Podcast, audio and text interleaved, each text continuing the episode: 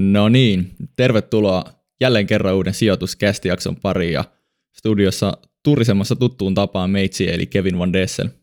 Ja meikäläinen eli Teemu Liila. Tervetuloa munkin puolesta. Ja mukava päästä taas vähän turisemaan ajankohtaisista tapahtumista ja Teemu kerropas meille, että mitkä ajankohtaiset tapahtumat on tällä, tällä kertaa käsittelyssä. Joo, mukava päästä ajankohtaisten asioiden pariin.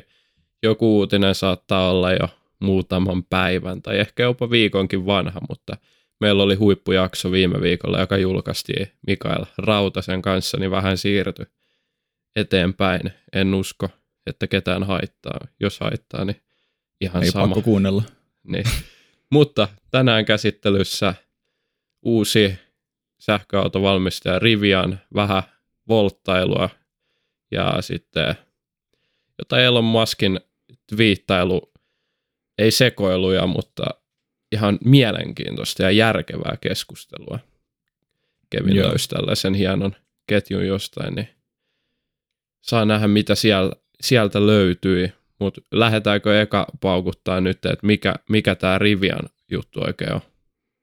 Joo, ja sitten vielä tuohon lisätäkseni erityisesti tähän Rivian keissiin liittyen, niin vähän taas foliohattuilla vaihteeksi markkinoista ja mietitään, että onko tässä hommassa niinku yhtään mitään järkeä enää. Niin, Onko siinä ollut ikinä mitään järkeä?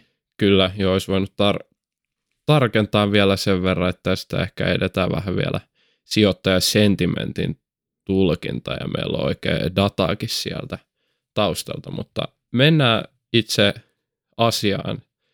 Kevin, oot sä päässyt tutustumaan tähän uuteen autobrändiin yhtään?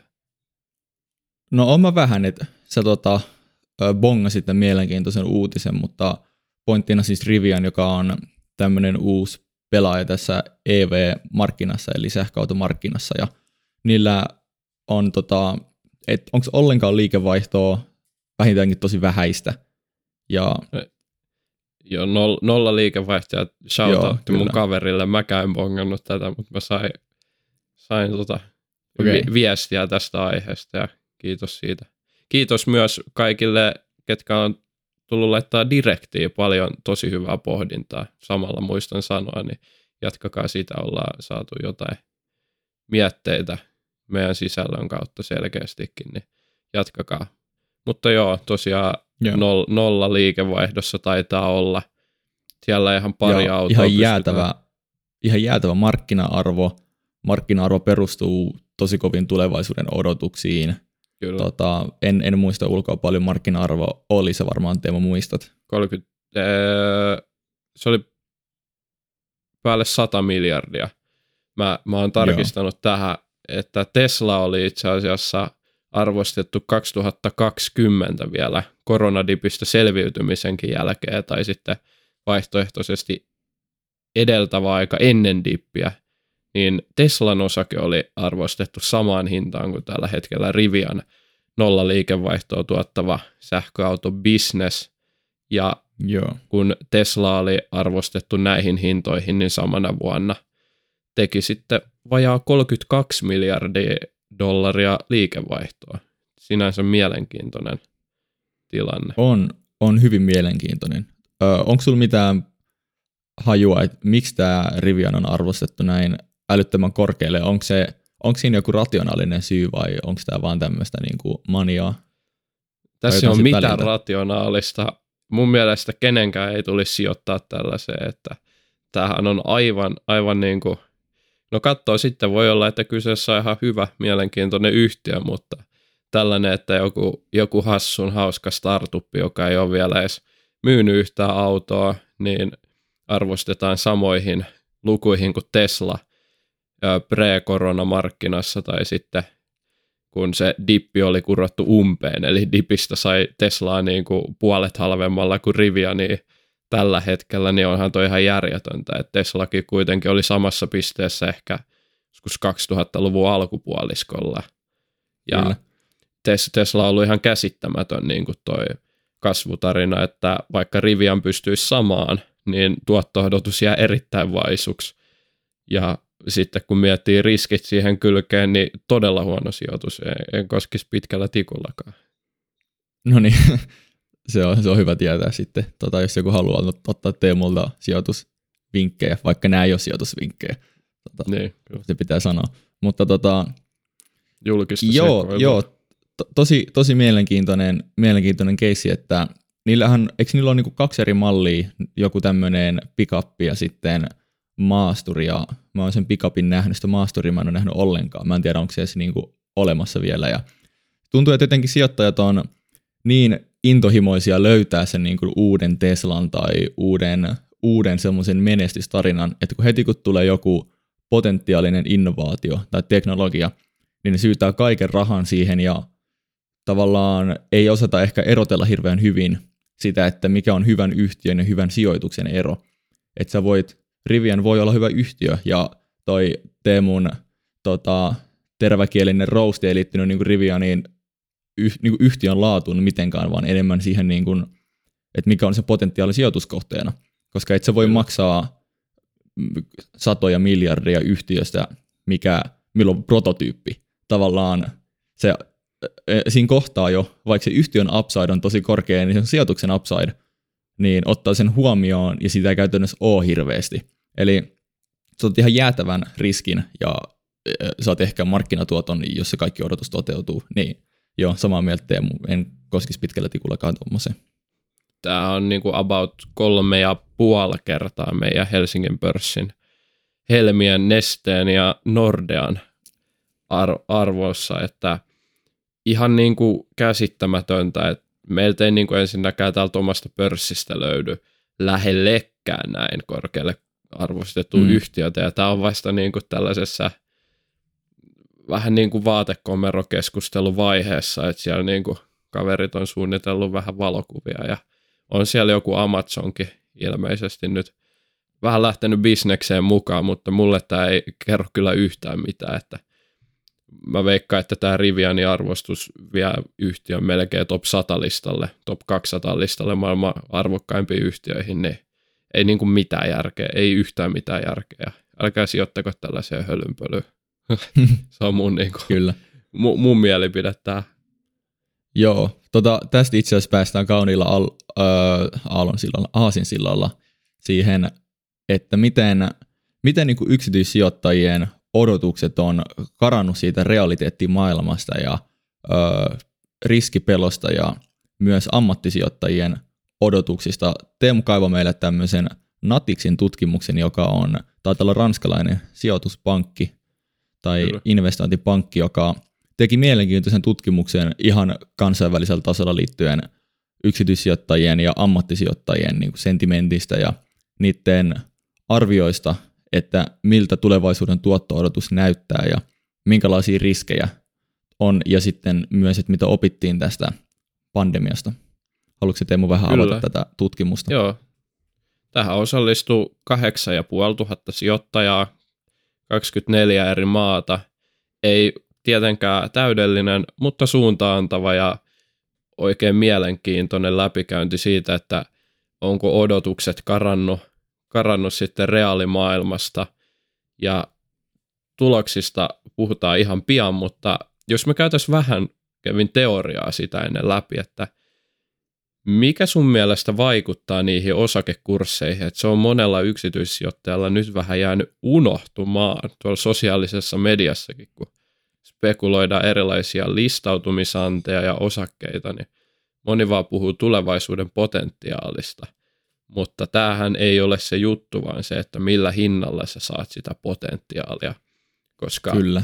esimerkiksi tämä Spinnova-keissi voi olla, että se on hyvän hintainen, voi olla, että se on ylihintainen, mutta sehän on tosiaan erittäin potentiaalinen yritys, mutta kasvuvaiheessa ja hinnoiteltu markkina-arvolta kamuksin luokkiin ainakin pari kuukautta taaksepäin. Ja sitten kun me verrataan näitä yhtiöitä, niin toinen tekee satoja miljoonia liikevaihtoa ja kymmeniä miljoonia tulosta ja toinen tekee jäätäviä tappioita ja ei melkein minkäännäköistä liikevaihtoa, niin vaikka sulla on potentiaalinen yhtiö, niin mistäköhän ne sijoittajat mahtaisi sitä tuottoa sitten saada, että aika paljon riskiä tuossa tulevaisuuden odotuksissa. Siis joo, tämä on tota, kiva aina olla tämmöinen partipuupper ja todeta, että ö, ei, ei, kaikki ei ole the moon, vaan koska ne menee the moon. Että, ö, siis mikä tämmöinen niin ylipäätänsä talousteoria siinä ympärillä on, että miten tuotot muodostuu, niin sehän on tämmöinen niin kuin sanahirviö kuin tulevaisuuden kumulatiiviset kassavirrat, joka käytännössä kassavirralla tarkoitetaan sitä konkreettista rahaa, mikä jää yhtiölle niin kuin kaikkien, kaikkien kulujen kaiken tämän jälkeen. Se voi olla vähän erota nettotuloksesta, koska nettotulokseen voidaan niin kuin siirtää ö, esimerkiksi poistoja ja kaikkea tämmöisiä, mitkä ei oikeasti vaikuta siihen konkreettiseen rahaan. Ja tämä kassavirta on se konkreettinen tuotto, minkä sitten yhtiö voi jakaa sulle. Se on se niin kuin cash money. Ja sitten tulevaisuuden kumulatiiviset kassavirrat tarkoittaa sitä, että se kaikki, mikä kertyy tästä päivästä tulevaisuuden kassavirtana, tulevaisuus olkoon niin kuin ikuinen tulevaisuus tai esimerkiksi kuinka kauan sä olet elossa tai kuinka kauan sä pidät niitä osakkeita, niin se määrittää sulle sen, että kuinka paljon sä oot valmis maksamaan tästä koneesta, joka tuottaa sulle kassavirtaa. Että jos sulla olisi Sampo, ei niitä kirjaimellinen Helsingin pörssin Sampo, vaan se niin kuin tarunhohtoinen Sampo, joka tuottaa sulle niin kuin rahaa tai kultaa, niin sä voit miettiä, että kuinka paljon kultaa tai kuinka paljon rahaa, jos nyt eletään tässä kivassa maailmassa, että se ei vaikuttaisi inflaatioon, niin kuinka paljon se voisi tuottaa sulle sitä rahaa vaikka sun elinjän aikana. Ja sitten kuinka paljon sun kannattaa maksaa siitä, että se on niinku vörttiä tavallaan omistaa se sampo ja miten se menee rikki, kaikki riskit tai kaikki tämmöinen, ja se määrittää sen sammon tai tässä tapauksessa yhtiön X ö, oikean, oikean arvon, ja sen takia niistä ei voi maksaa mitä tahansa, koska jos se hinta perustuu siihen, mitä toinen ihminen maksaa, niin voidaan sanoa, että se on pitkälti spekulatiivista, mutta jos se hinta perustuu siihen, että minkälaista kassavirtaa se yhtiö tuottaa sulle ja sitten se maksetaan usein pitkällä juoksulla osinkojen kautta, niin se perustuu enemmän siihen yhtiön laadun ja tulevaisuuden näkymien tulkitsemiseen, vaikka siihenkin liittyy oletuksia. Mutta tämä on tämä partipooper-versio siitä, että miten sun tuotto oikeasti määräytyy. Kyllä, toi oli hyvä toi Sampo-esimerkki. Mietitään, että joku, joku kone tekee sulle rahaa nyt seuraavat 50 vuotta ja niiden yhteenlaskettu arvo on joku 20 miljoonaa, mutta sä haluat maksaa siitä koneesta 55 miljoonaa ihan vain siksi, että sä luulet, että sun kaveri maksaa seuraavaksi enemmän. Ja tämä on ollut mm. tämä teema nyt koko ajan, mutta se on mitään järkeä, koska jossain vaiheessa ihmiset älyää, että kaveri ei maksa sitä enempää, koska se ei ole niin tyhmä.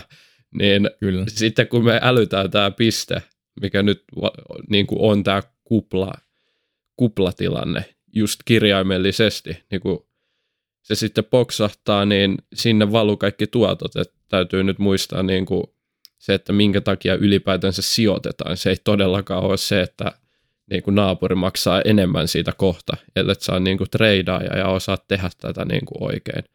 Että järki mukana, muistakaa.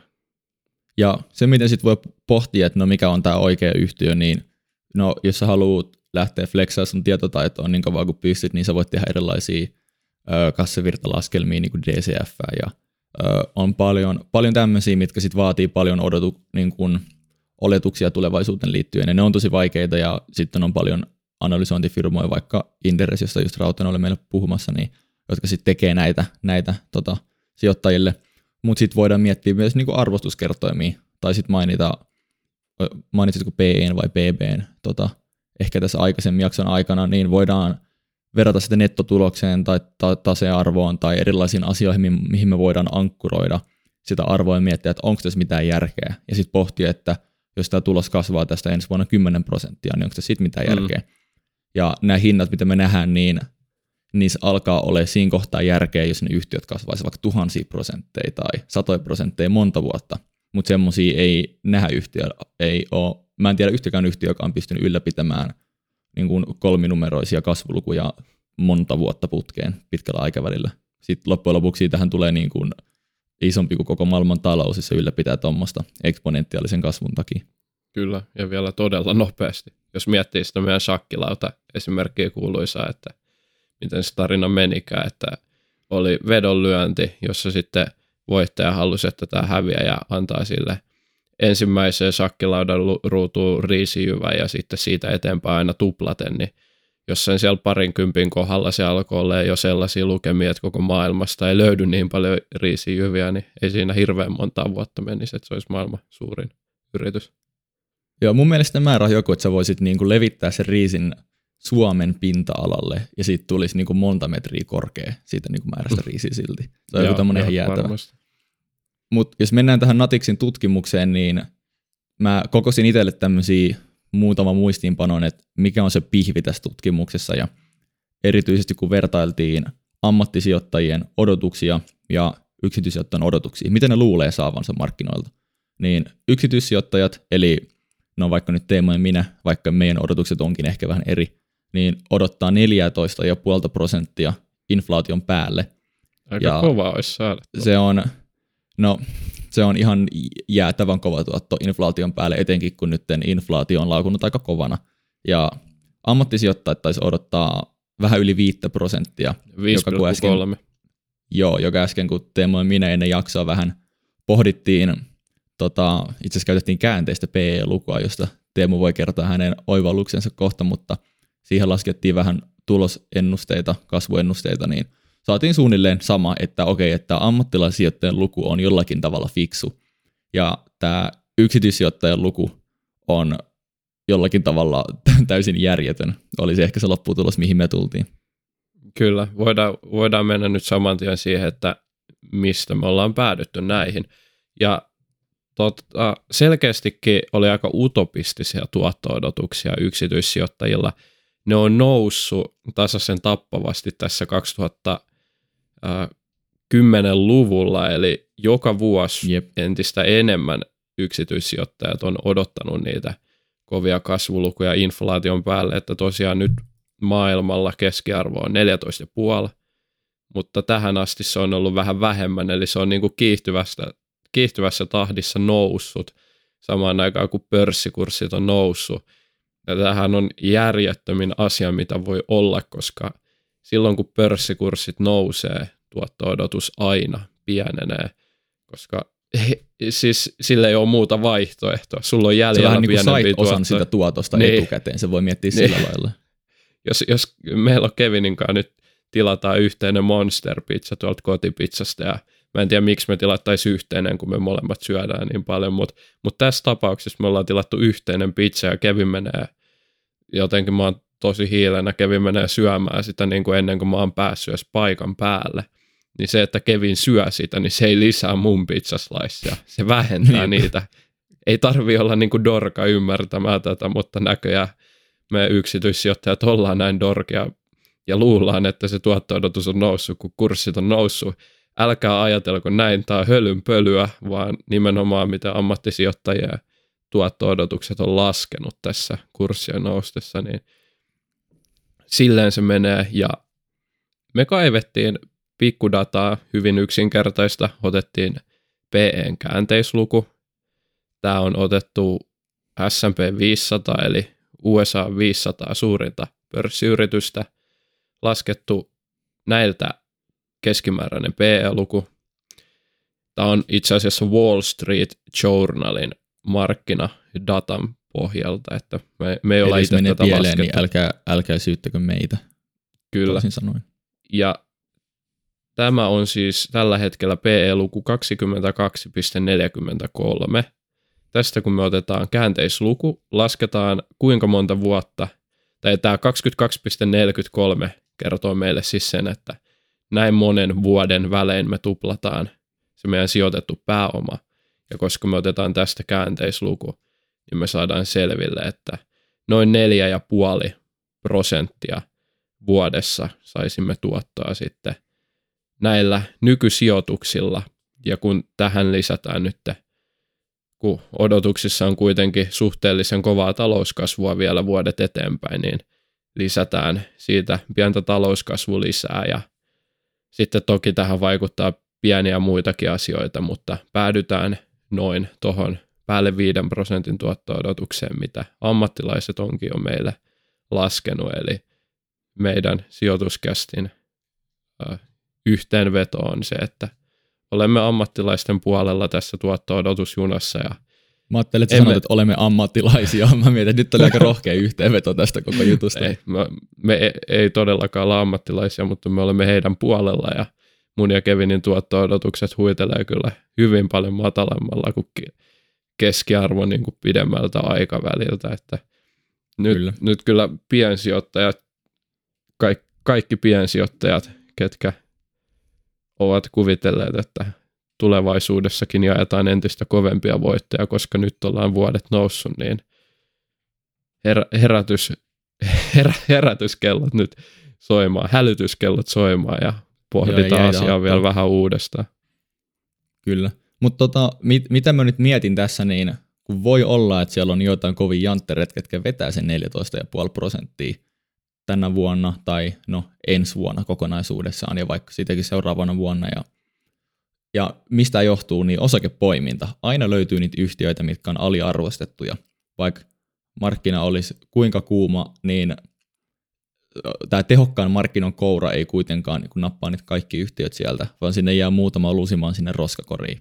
Ja jos sulla on joku strategia tai muuten vaan aikaa, jaksamista ja kykyä löytää näitä, niin se hyvä osakepoiminta, se systemaattinen tota, niin kuin hinnan huomioon ottaminen, ei pelkkä yhtiö, vaan että onko tämä hyvä sijoitus, niin voi antaa hyvää tuotto Sä voit saada parempaa kuin toi 5,3, mutta toisaalta sä voit saada myös huonompaa, jos tota, sä et ole hyvä siinä. Ja voi olla, että moni kukaan tottunut näihin kovin tuotto niin voi saadakin huonompaa, koska välttämättä se strategia, että niin kuin sokea, sokeana apinana heittää tikkaa taululle, niin ne kaikki kohdat siinä taululla ei olekaan jotakin 10 ja 30 prosentin väliltä, vaan sinne voi eksiä se miinus 5 ja 1 prosenttia. Tota, Mutta siis ylipäätänsä niin mun mielestä osakepoiminnan tärkeys korostuu tämmöisellä aikajaksolla, milloin ollaan kallissa markkinassa. Kyllä, eli koko markkinaan osallistumalla indeksisijoittamisella, eli heittämällä rahat johonkin rahastoon, niin saa tasaisen tappavasti tuottoa vieläkin. Toki se voi olla miinusmerkkistä tai plusmerkkistä, mutta ne heilahtelut on lähempänä sitten, mitä kaikki muutkin saa. Ja sitten kovat osakepoimijat tekee tietysti tätä parempaa tuottoa ja heikommat osakepoimijat tekee tätä sitten pienempää tuottoa. Ja kovat treidaajat tekee vielä kovempaa tuottoa ja huonot treidaajat hävii niin paljon rahaa, että niin itse niiden puolesta. Kyllä. Tota, mitä sä oot muuten mieltä nyt, kun ollaan kallis markkinassa ja jos me voidaan todeta, että oikeasti tuo tuotto-odotus on niin kuin Femman luokkaa, jos ne kovat tuotto-odotukset tai niiden kasvu toteutuu, voi olla, että se tapahtuu vielä huonomminkin. Tietenkin voi tapahtua paremmin, mutta itse ehkä näkisin enemmän niin kuin negatiiviseen suuntaan. Niin, miten sä oot mieltä niin kuin indeksisijoittamisesta, vaikka tota, paljon kuullaan kustannustehokkaista ETFistä, jotka on niin kuin loistava vaihtoehto, mm. tai indeksirahastot, mutta tällä lailla, kun ollaan tosi kallis markkinassa ja yhtiöt on johdonmukaisesti kalliita, indeksit on kalliita, niin onko se sun mielestä hyvä vaihtoehto? Ja onko se niin kuin ehkä riippu, riippuen sijoittajatyypistä, niin voiko se olla joillekin vielä hyvä vaihtoehto? Totta kai, niin voi olla hyvä. Mä itse lähestyisin sitä, sitä kautta, että riippuen paljon on rahaa käytettävissä vielä sijoittamiseen ja paljon sitä on jo käytetty sijoittamiseen, niin määrittää sen, että kannattaisiko vielä sijoittaa vai olla sijoittamatta – Mulla itsellä nyt on noin 18 prosenttia, mitä mä säästelen mahdollisia kurssidippejä varten. Olisin itse asiassa tosi tyytyväinen, jos olisi vielä enemmänkin. Et mun mielestä on vähän ikävä, ikävän kuuma markkina. Ja mä lähestyisin tolta kantilta. Ja Joo. sitten tuohon indeksisijoittaminen vs. osakepoiminta, niin jos omalla kohdalla olisi niitä rahastoja. Mulla ei enää ole siis rahastoja, pelkkiä osakkeita. Jos olisi rahastoja, niin mä keventäisin niistä sen takia, että mulla on tällä hetkellä yhtiöitä, joten mä haluan omistaa ja olla siinä pitkäjänteisesti. Enkä halua tavallaan lähteä siitä kelkasta nyt vaan sen takia, että jotkut muut siellä makselee aika paljon niistä yhtiöistä, vaan mä pysyttelen niiden kyydissä ja olen omistajana. Että tavallaan helpommin irtautuisin indeksistä ja näin ollen ajattelen myös loogisesti, että ennemminkin sijoittaisin osakkeisiin yksittäin valikoiden kuin koko indeksiin, mutta tässäkin on paljon eriäviä mielipiteitä niin kuin Jarkko Aho, eli Random Kyllä. Walker, puhuttiin hänen vierailujaksossaan juurikin tästä aiheesta, niin jos kiinnostaa ammattilaisen mietteet, niin kannattaa käydä sieltä kuuntelemaan. Joo. Mitä mä itse miettisin tähän indeksisijoittamiseen liittyen, niin se riippuu tosi paljon nyt, minkä tyyppinen sijoittaja on kyseessä, kuka tätä kysymystä miettii. Jos on semmoinen kylmäpäinen realistiukko, joka tietää, että viimeiset kaikki sadat vuodet markkina on tuottanut keskimäärin vaikka sen 8 prosenttia, ja se uskoo, että tulevaisuudessakin se tulee tasaantumaan, niin sulla on pitkä horisontti, niin ja sä oot tyytyväinen siihen keskimääräiseen tuottoon, niin mun mielestä ei ole mitään syytä muuttaa sitä strategiaa, jos sun lähtee vaikka joka kuukausi tietty määrä indekseihin, niin mun mielestä sitä kannattaa ylläpitää.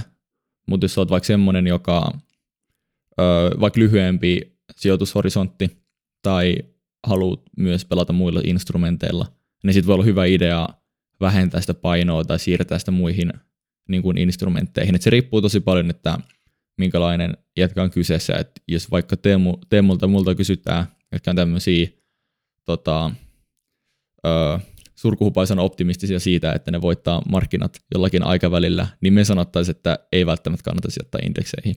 Mutta jos on pitkä horisontti ja tyytyy markkinan tuottoon, niin se voi olla vieläkin tosi hyvä idea. Ja ei kannata vaikeina aikoina luistaa siitä, koska kuitenkin se ajoittaminen on tosi vaikeaa. Ja voi olla, että sitten vaikka myy liian halvalla ja ostaa liian kalliilla sitten jossain kohtaa takaisin. Kyllä, mieluummin on sitten laadukkaiden yhtiöiden kyydissä ja ei ainakaan tee lisäostoja sellaisiin niin kuin typerän kalliiseen hintoihin, mitä kyllä varmasti jokainen tuppaa välillä tekemään, mutta pyrkimys on vähentää. Mennäänkö seuraavaan aiheeseen? Mennään seuraavaan. Voltataan ja... vähän safkaa tähänkin jaksoon. Joo, se on Voltti. Eli niin kuin moni tietää, niin DoorDash, joka on, tota, onko se Jenkki vai Kanada yhtiö alun perin, mä en ole varma, mutta anyways tuolta Pohjois-Amerikasta, niin osti Voltin noin 7 miljardilla dollarilla ja koko kauppahinta maksettiin DoorDashin omilla osakkeilla ja Teemulle ja mulla on tässä niin kuin, paljon mietteitä ja sanottavaa ja itse en, niin kuin, no en yleensäkään ole tyytyväinen, miten media tiedottaa asiasta, mutta en ole tästäkään. Ihan liikaa hypeä ja vaikka, niin ja nyt tarkoitus ei ole vähätellä, että oli niin kuin hieno, hieno, mahtava juttu, mutta siinä on paljon semmoista misinformaatiota. Ja nyt me lyödään faktoja okay. pöytää teen mukaan. No mä, mä, mä niin kuin kuulevana korvana kyllä ehdottomasti sä laitoit sellaisen, voisiko totakin verrata vähän hissipuheeseen, että mä, mä niin innostuin. Totta, sitä voisi. Su, su, sulla on näköjään tosi hyvä ote tästä, mutta jos mä käyn vähän niin kuin tarkennan vielä yksityiskohtiin, mitä oikein tapahtui, niin meidän ja. suomalainen todella hieno, menestyksekäs, vielä tappiollinen, mutta menestyksekkäästi kasvava yhtiö, eli Volt, hienolla brändillä ostettiin juurikin Kevinin mainitsemaan Pohjois-Amerikkaan. Mäkään muista, voi, jossain mä törmäsin Kanadaa en muista, oliko se just niin kuin DoorDash, joka olikin sitten kanadalainen yhtiö, mutta joka tapauksessa Pohjois-Amerikkaan kauppa toteutui nimenomaan osakkeina, eli nyt Miki Kuusi, Voltin perustaja ja kumppanit on sitten DoorDashin isoja omistajia ja Miki Kuusi pääsi itse asiassa myös johtoryhmään DoorDashille, eli siinä mielessä iloisia uutisia saatiin pitää myös Voltin pääkonttori Suomessa, liiketoiminta – ainakin jatkuu. toistaiseksi, mutta siihen toistaiseksi. voidaan mennä myöhemmin vähän Kyllä. To, toistaiseksi se säilyy Suomessa ja hieno, hieno niin kuin DoorDashin perustajille tietysti merkki paalu. Mutta nyt, nyt Kevin, sä saat heittää niitä sun mietteitä nyt, kun on niin kuin neu, neutraalisti laitettu vähän faktoja tiskiin. Niin oliko Joo. sulla joku vahvempi näkemys? No, en tiedä, onko vahvempi näkemys, mutta ennemminkin, että tuon ehkä semmoista niin kuin vastakkaista perspektiiviä tai tasapainoa tähän. Eli ensinnäkin DoorDash maksoi Voltista 7 miljardia. Okei, se oli omilla osakkeilla, mutta se kuitenkin maksoi 7 miljardia. Yhtiö tekee tappiota, niin voidaan argumentoida, että no oliko Volt 7 miljardin arvoinen. Pitäisikö vaikka DoorDashin omistajien, sijoittajien olla tyytyväisiä tähän ostokseen? onko se niin kuin omista-arvoa luova. Niin mä törmäsin semmoisen artikkelin, joka selitti, että ne ei ostanut Volttiin niin kuin sen yhtiön takia, vaan nosti sen datan takia, miten ne on kerännyt, joka on hyvä pointti, mutta onko se datakaan 7 miljardin arvosta? Että en ole nyt tehnyt mitään täsmäanalyysiä Voltista sen tarkemmin. Mutta se on niin kuin ensimmäinen ongelma, että tämä ei välttämättä ollut mikään niin kuin merkittävästi omistaja-arvoa luova kauppa, koska kun se toteutetaan näin kovalla markkinahinnalla, niin se pitää tapahtua tosi iso juttuja, että se oli niin kuin hyvä investointi, koska näille yritysostoillekin on investointeja, niille lasketaan joku tuotto. Öö, mutta jostain syystä kuitenkin DoorDashin osake reagoi ylöspäin, joka ehkä kertoo tästä markkinamaniasta, että kun tehdään jotain liikkeitä, niin ne on automaattisesti hyviä liikkeitä. Joo, tämä on ihan totta, että ka- ka- kaikesta innostutaan. Saanko mä nyt tähän väliin, sulla varmaan Ei juttu va. jatkuu, mä kommentoin tuohon markkinahintaan, ihan älyttömän kova hinta. Nämä toteutettiin nimenomaan, nyt, nyt on myös tärkeää, että nämä oli niinku osakkeita, mitä tässä kaupassa liikkuu, ja mielenkiintoista on sitten miettiä, että mitenköhän tämä, tämä on siis ihan uusi juttu meillekin Kevinin kanssa sille, että harvemmin on tullut tällaisia tapauksia seurattu, että miten tätä pitäisi lähestyä, että onko nyt niin, että sitten jos DoorDashin osake on vaikka 100 prosenttia ylihintainen ja tämä tulee 50 pinnaa lähiaikoina alas, niin oliko kauppahinta tosiaan 3,5 miljardia vai oliko se mm. se 7 miljardia? Et jos tästä maksetaan, jos, jos DoorDashin johto tietää olevansa ylihinnoiteltu, niin oliko tämä heille strateginen tapa sitten saada käyttöön vaan niitä ylihintaisia osakkeita. Kevinhän tästä joku jakso mainitsikin, että tämä saattaa olla yrityksille hyvä tapa tehdä näitä yrityskauppoja, että jos Kyllä. Tuota, sijoittajat arvioi osaketta ylihintaiseksi. Ja sitten toinen pointti liittyy sitten ihan jo pelkkään tähän kasvustrategiaan, koska kuitenkin Volt on hyvin kasvava yhtiö. Ja jos me mennään menneisyyteen sen verran, että milloin Facebook osti Instagramin ja WhatsAppin omaan toimintaansa ennen, ennen siis tietysti Meta Platformsin syntyä, niin näähän oli ihan järjettömän ylihintaisia. En muista yhtään, että millä kertoimilla, mutta hyvinkin voi olla, että oli tappiollisia yrityksiä ja maksettiin monta kertaa liikevaihtoa, mutta nythän me kaikki tiedetään, että kuinka hyvin ne on sitten sulautunut tuohon Facebookin tai Metan liiketoimintaan ja minkälaista arvoa ne on luonut. Että toisaalta hmm. voi, voi olla, että siellä on myös visionäärejä ollut paikalla. No se on totta, mutta se on mun mielestä just se ongelma, että lähdetään tekemään tämmöisiä todella suuria yritysostoja ja haaveillaan niistä niin kuin valtavista synergioista, mitä ehkä voi muodostua. Oli ne sitten niin kuin vaikka kulu, kuluihin liittyviä tai sitten strategiaan liittyviä.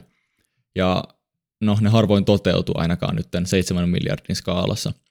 Mutta joo, niin kuin Voltin näkökulmasta, niin miten tämä, että se oli pelkkiä osakkeita, niin itse henkilökohtaisesti olisin melkein mieluummin ottanut vaikka, no en ole nyt laskenut tarkkaan, että mikä olisi fiksu, mutta vaikka 5 miljardia niin kuin raharahana kuin Kyllä. 7 miljardia osakkeina. Ja se johtuu siitä, että no hauska, että DoorDash on myös tappiollinen yhtiö – se on vähän niin kuin nyt, että sokea taluttaa sokea, mutta tota, DoorDashin on leivottu tosi paljon kasvuodotuksia, ja nyt pitää vielä muistaa, niin kuin aikaisemmin mainittiin, ollaan tosi kuumassa markkinatilanteessa ja yhtiöt on kalliita.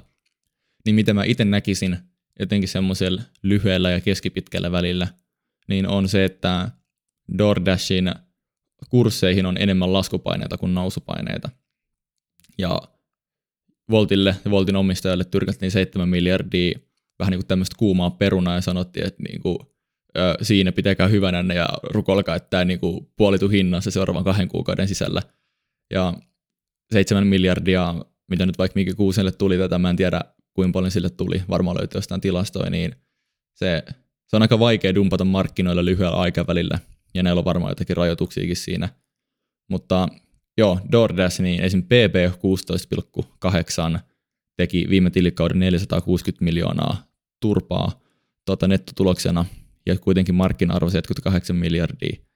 Et mä, mua itse tämä toisi niin, niin paljon unettomia öitä, että mulle vaikka, sovitaan, vaikka yksi miljardi tästä tulisi itselle osakkeina, niin että mulla on tämmöinen kuuma peruna, mitä mä en vielä saa myydä, ja mä vaan niin rukoilen joka ikinen ilta, että toivottavasti se ei ole mennyt niin kuin puolittunut se arvo, kun mä herään aamulla. Ja se on ehkä, mitä mä näen tämän tilanteen osittain, että kun maksetaan noin suuri määrä osa, niin kuin osakkeilla, jotka on öö, mahdollisesti ylihintaisia, e-, ei voi tietysti faktana siihen kantaa, niin se ei ole enää niin hohdokas tilanne kuin mitä ehkä media on niin kuin toitottanut. Et media on antanut ymmärtää, että, se olisi niin kuin, että ne sai 7 miljardia rahana, silleen, että miettikää miten niitä elämä mullistuu, niin todellisuudessa ne sai 7 miljardia tota, tämmöisenä pannukakkuna ja ne vaan rukoilee, että se ei niin kuin lässähdä. On tässä upsideakin, mutta se on ehkä mä tämmöisenä niin kuin pessimistinä näkisin tämän tilanteen enemmän, enemmän tällä lailla. Kyllä, ihan samaa mieltä. Sitten toi uutisointikin on vähän niin ja näin, että to- toki on mainittu, että nämä tulee osakepalkkioina, mutta sitten eihän se monelle lukijalle ole todellakaan päivän selvää, että mitä tämä tarkoittaa. Mitä se tarkoittaa, varsinkin, niin ja onko, kallis, kallis DoorDash on. Niin, ootko se tietoinen siitä, että onko siis Miki Kuusella ja kumppaneilla minkälaisia rajoitteita sitten tähän myyntiin liittyen? Mä en tiedä, mutta voisin kuvitella. Yleensä kun annetaan näin suuri määrä niin kuin yritysostossa osakkeita, niin niissä on jotain rajoitteita. Halutaan esim. vaikka turvata se DoorDashin kurssi, koska mieti, jos ö, vaikka kuusi nyt dumppaisi, mä en tiedä paljon silloin, mutta vaikka miljardin edestä näitä osakkeita markkinoille, niin kyllähän se tulisi aika rajusti alas, etenkin tämmöinen mm. volatiliteetti osake, niin markkinat voisi vaikka pelästyä. Niin mä veikkaan, että siinä on jotain rajoituksia, että esimerkiksi vaikka ne pitää porrastaen myydä pois tietyllä aikavälillä. Ja tota, joo, mutta äl, älkää niinku uskoko mua niinku faktana, mutta tämä on tämmöinen niinku mutuilu, mitä mä sanoisin. Joo, koska jos, jos näissä on nämä rajoitteet, niin toihan ei ole millään tavalla verrattavissa rahaan, eli tässäkin niin huijataan se nyt, ollenkaan vielä pitkään niin, aikaa. Tässähän huijataan nyt lukijaa ihan oikein roppakaupalla, että ei se ei niin kuin saanut seitsemän miljardia käteen eikä välttämättä tule ikinä saamaan. Voi olla, että ei tule saamaan, niin kuin, anteeksi siis tota, koko Volt, eli ei tietenkään mm. Mikikuusi, mutta siis Voltin omistajat ei, ei, ei saanut yhteensä välttämättä seitsemän miljardia käteen, ei välttämättä miljardiakaan. Pahimmassa tapauksessa se on nolla euroa, jos näissä on Kyllä. pahoja rajoitteita ja käy huonosti. Että tämä on nyt niin kuin silleen tosi, tosi, tosi tämä on, tämä on vaikea tilanne, mutta...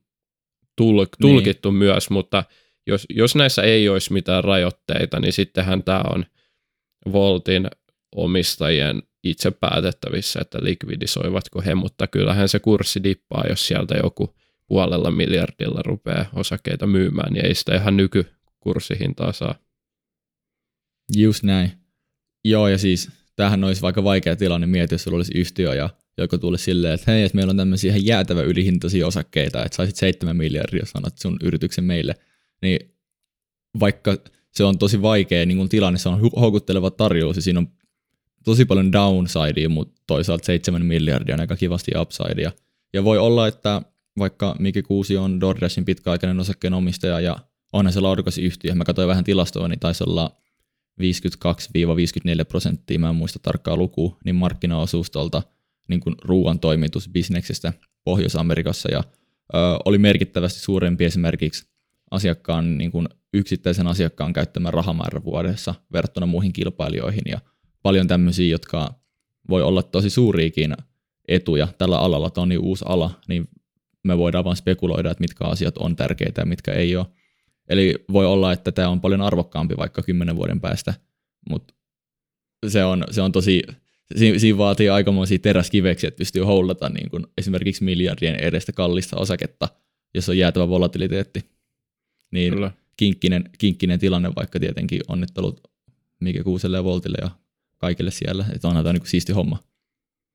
Jep, toi ainakin kovat synergiathan tämä kuitenkin tämä yhdistyminen saa silleen niin kuin maantieteellisen sijaintien takia, että nyt, nyt niin kuin mm. helpompi laajentua taas Eurooppaan ja Pohjoismaihin DoorDashilla ja äh, Volt toivottavasti pitää oman brändinsä. Mun mielestä Voltin toi brändi on ollut aika kiva, Ma- mainosvideot ja muut. Muutenkin tykännyt, että... Joo, mäkin on, mäkin on tykännyt et, brändistä. On kyllä, on kyllä hieno, hieno juttu ja toivottavasti jatkaa Volt-brändinä eikä sitten niin kuin sulaudu ihan täysin sitten DoorDashiksi. Niin, ja toivottavasti toi Suomen tai Voltin päätoimisto, mikä on nyt Suomessa, tai päämaja, niin pysyy Suomessa, että kuitenkin yritys tavoittelee voittoa eikä tee hyvän tekeväisyyttä, niin voi olla, että jollakin aikavälillä se on ehkä fiksumpi siirtää ainakin muualle, mutta tota, toivotaan, että tämä, tämäkin tuo enemmän työpaikkaa ja rahaa sitten Suomeen, vaikka ehkä Suomi Kyllä. löytää jonkun tavan, miten se sitten senkin, senkin tota munaa.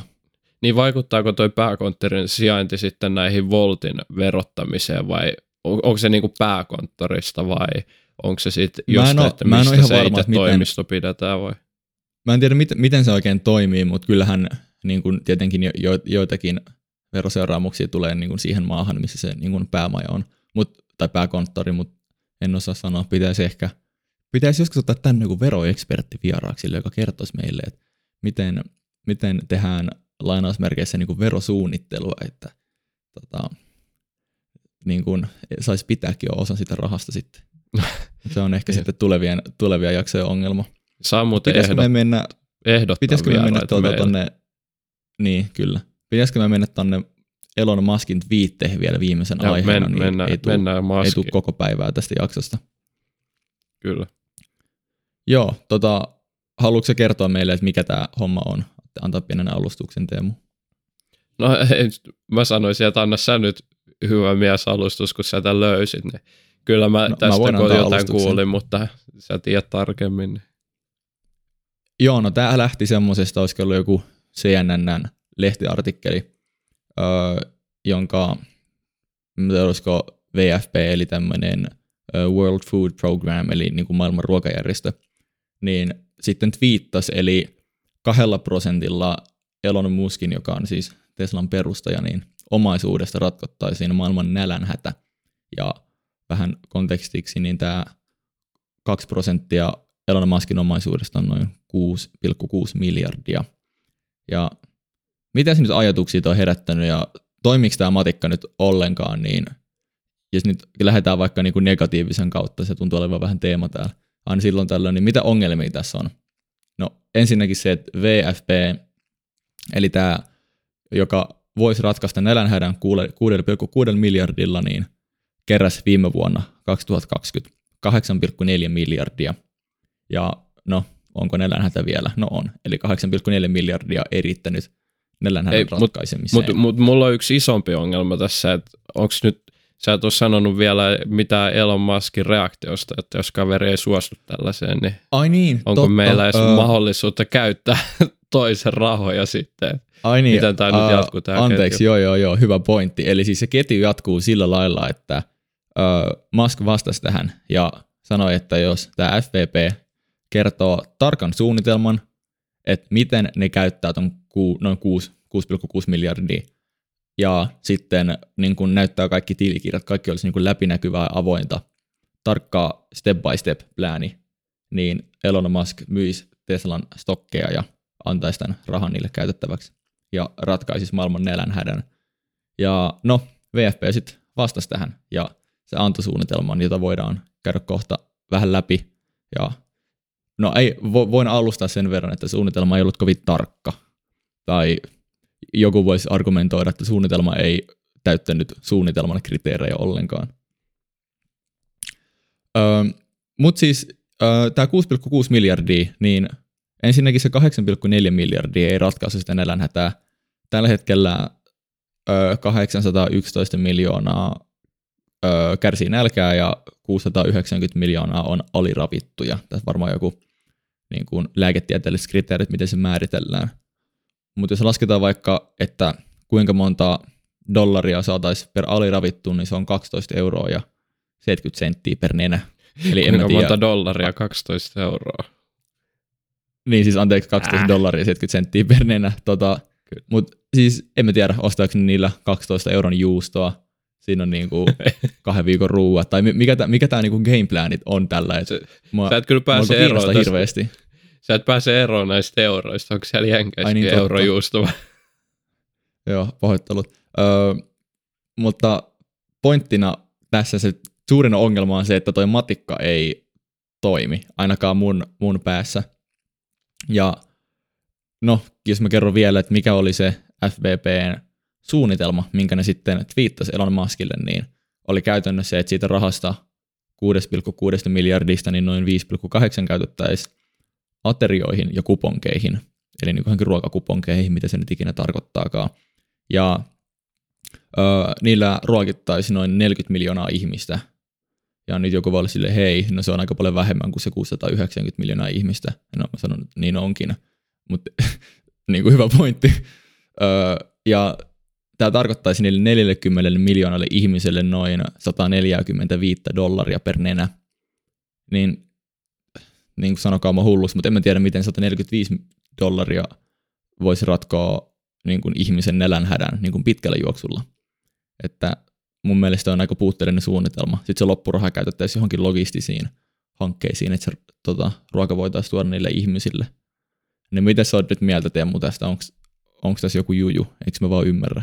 Mielenkiintoinen. Onhan tämä hieno idea, siis todella hieno, mutta mäkin mietin vähän sitä, että kyllä niin kuin varmasti saadaan niin kuin tupa täyteen ruokaa ja vaikka millaiset kekkerit sinne, sinne missä nälähätä on, mutta miten se, että he tarvii varmaan vuoden päästäkin sitä ruokaa, mm. että mä en näe sitä, sitä jatkuvuutta oikein. Et toki jos tällaisia niin kampanjoita jatketaan vastu, niin kuin aina. käyttää se raha.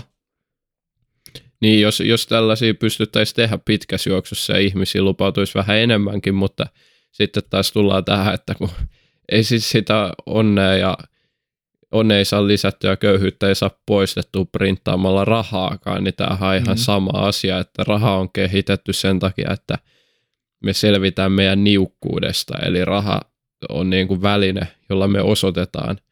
No, no niin, nehän on lähtenyt niin kuin, että seteli on periaatteessa ollut velkakirja, lupaus siitä, että sä annat sun velat takaisin. Ne velat on ollut niitä tuotteita, että mä annan Kevinille nyt 10 euron setelin. Se on niin kuin velkakirja, lupaus siitä, että Kevin lunastaa sillä hänen omaa omaisuutta takaisin. Ja nyt mm. sitten eihän siinä, että me printataan sitä rahaa, niin kuin se ei tuo meille ruokaa tai se ei tuo meille mitään muutakaan. Että se, että meillä on niukkuutta, niin se ei poistu sillä, että jonnekin lisätään rahaa, koska silloin ruoka Kyllä. ei lisännyt siellä, niin tämähän on se niin kuin ydin siinä ongelmassa. Joo, ja nimenomaan toi jatkumo, koska itse asiassa luin jostain, en voi lähdettä viitata, koska en muista, mutta ö, sen, että itse asiassa tällä hetkellä tuotetaan tarpeeksi ruokaa, että kaikki ihmiset voi saada tarpeeksi niin kuin energiaa ja ravintoa, ja se ongelma vaan, että se jakautuu epätasaisesti tai epätehokkaasti. Mutta mä mietin, että okei, no VSP, ne on nyt ihan boomereita, ne, niillä oli se 6,6 miljardia, ja ne, ne teki boomereita, mutta mitäs me voltataan?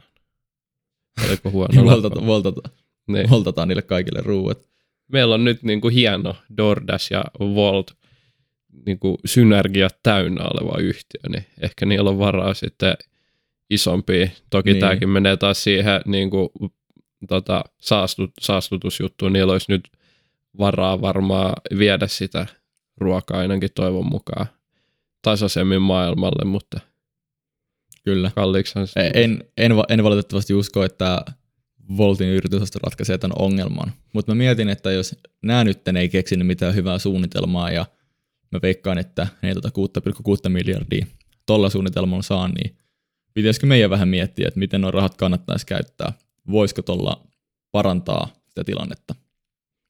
Koska tämä on niin hyvä ajankäyttö. Onko sulla tota, star- starteri tälle hommalle? No mä tein suunnitelman. Mä tein suunnitelman, miten me voitaisiin nyt ratkaista nälänhätä maailmasta. Että jos tota Elon Musk kuuntelet meidän podcastia sattumanista syistä, niin soita, soita, tota, soita tätä sijoituskästi numeroa.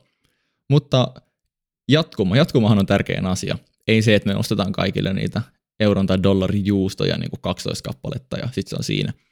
Eli mun mielestä raha kannattaisi käyttää tietynlaisen niin kuin infran rakentamiseen, esimerkiksi ruoan valmistukseen tarvittavia maatiloja, kaikkea tämmöisiä, sitten myös erilaisia tehtaita, missä voitaisiin jalostaa näitä tuotteita siten, että ne vaikka kestäisi kauemmin, tai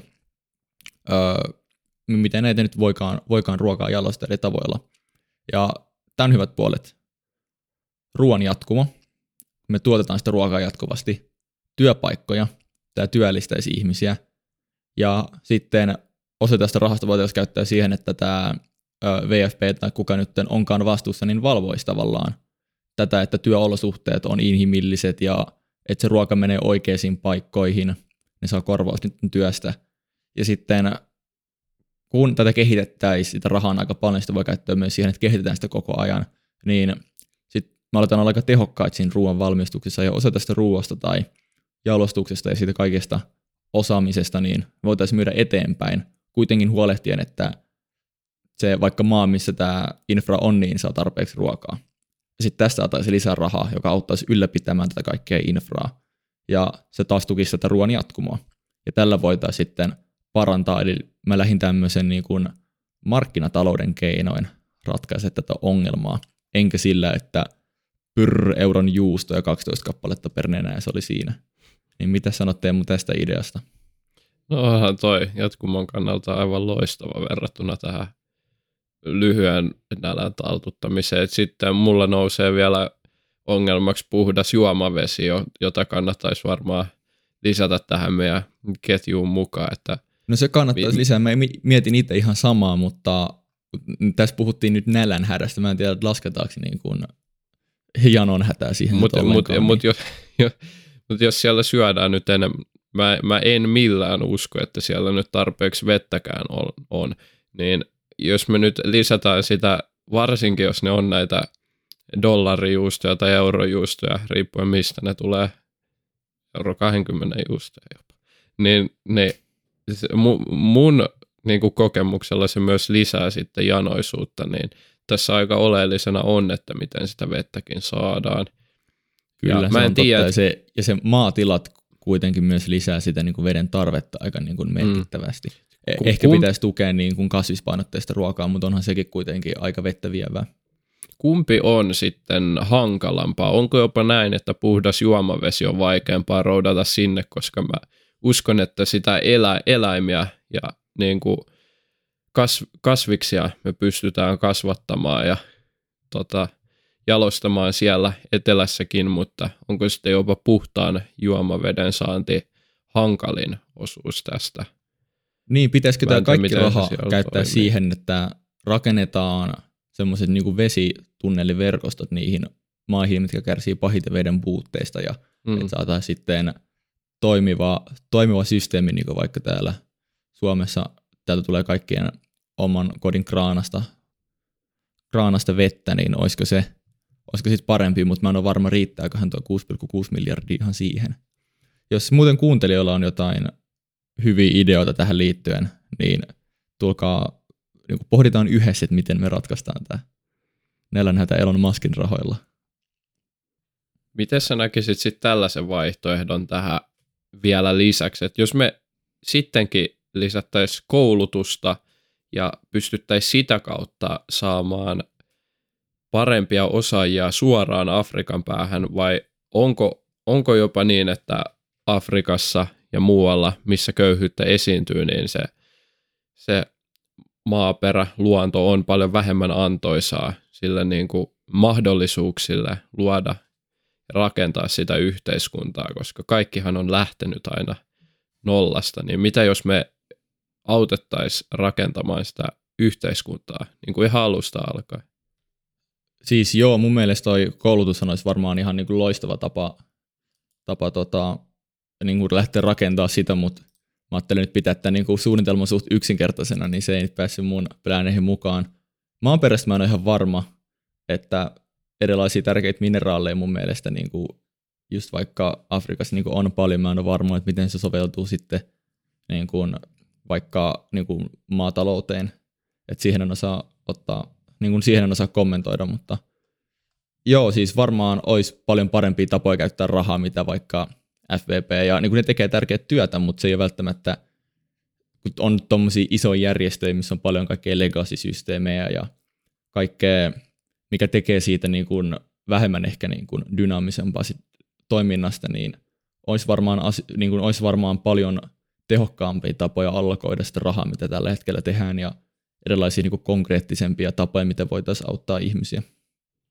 Joo, surullistahan on nimenomaan se, että varmasti tältä puolen maapalloa pystyttäisiin auttamaan, mutta sitten kun siellä ei ole, ei ole rahaa eikä ole oikeastaan olemassa sellaisia yrityksiä, ketkä tekee tappiollista toimintaa ja haluaa lähteä pelastamaan sitten yksin tai joukolla sitä toista puolta maapalloa niin kuin oman voittonsa kustannuksella, niin Kyllä. Se on, se on, sehän siinä isoin asia on, mutta jos sinne joku suuryritys lähtisi rakentamaan vähän parempaa, parempaa niin kuin,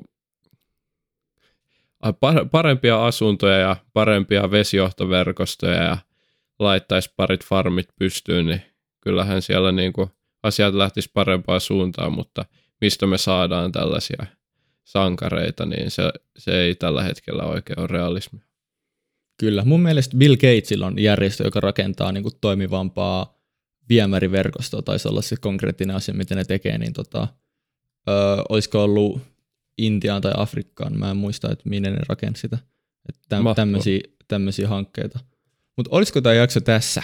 Nyt ollaan tota, kritisoitu DoorDashit ja tota, ratkaistu nälänhätä ja tota, ennustettu ja, markkinat, niin tänään ollaan tehty aika paljon kaikkea. Joo, haukuttu muita sijoittajia itseämme niin. siinä samassa piensijoittajista Kyllä. puhuttiin ja haukuttu myös Riviania. Ja onko tämä vähän tällaista, että mekin aletaan niinku pikkuhiljaa kyllästyä, että ei meilläkään tässä mm. enää niinku, ei, ei oikein löydy mitään muuta, niin otetaan nyt sitten mu- muiltakin se tila pois. Ja vähän tällaiseksi on mennyt.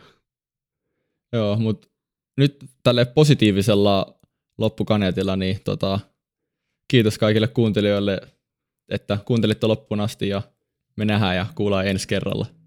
Se on just näin. Kiitos ja näkemisiin ja kuulemisiin. Moro.